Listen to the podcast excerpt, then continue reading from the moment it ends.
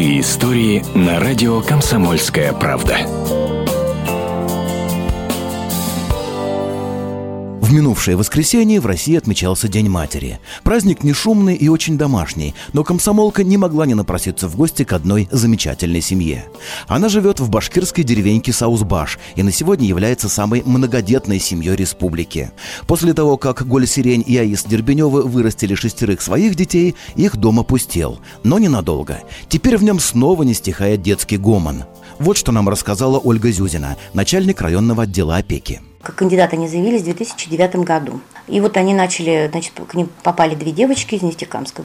Ну, а на сегодняшний день эта семья уже имеет 16 детей, из которых двое усыновленных и 14 приемных детей. Что самое характерное для этой семьи, то что они берут детей, где вот лишены родительских прав. Очень сложно найти семью, чтобы взяли, например, четверых детей или троих.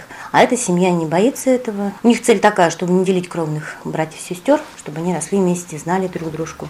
Гольсерень Дербенева признается, что приемных детей в ее семью никогда не выбирают, а просто берут. Чаще всего после телефонного звонка с предложением из органов опеки.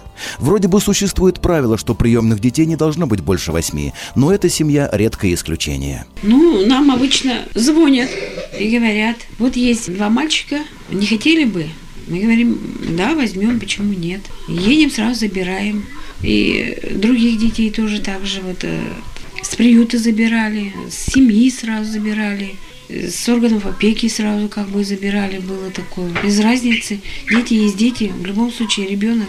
Красивый он, некрасивый, хороший он, плохой, нет у нас такого. Были у нас дети, которые и отчаянные были, и дрочливые, но они в итоге все равно меняются. И вот тут закономерен вопрос, а зачем? Шестеро своих детей уже обзавелись собственными семьями. Дома построены, деревья посажены. Казалось бы, можно спокойно дожидаться преклонного возраста и отдохнуть от непростых обязанностей родителей маленьких детей.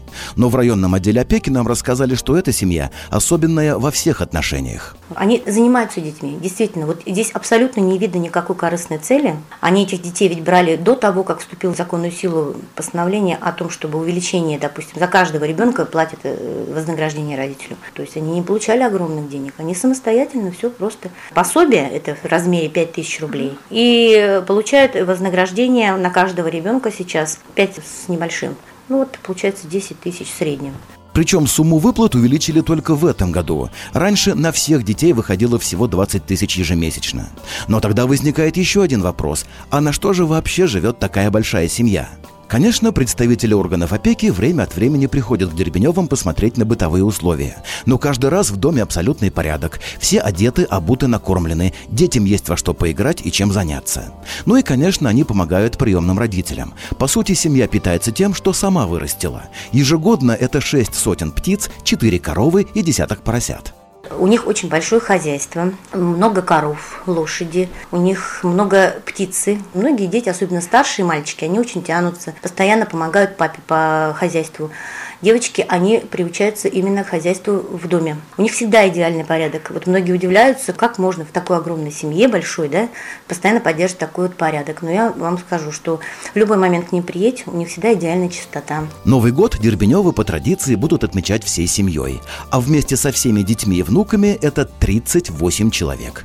И приемная мама Гольсирень признается, что останавливаться на этом не хочет, потому что мечтает еще и о грудном малыше. Олег Беспалов и Татьяна Лунго. Радио «Комсомольская правда», Уфа. Простые истории на радио «Комсомольская правда».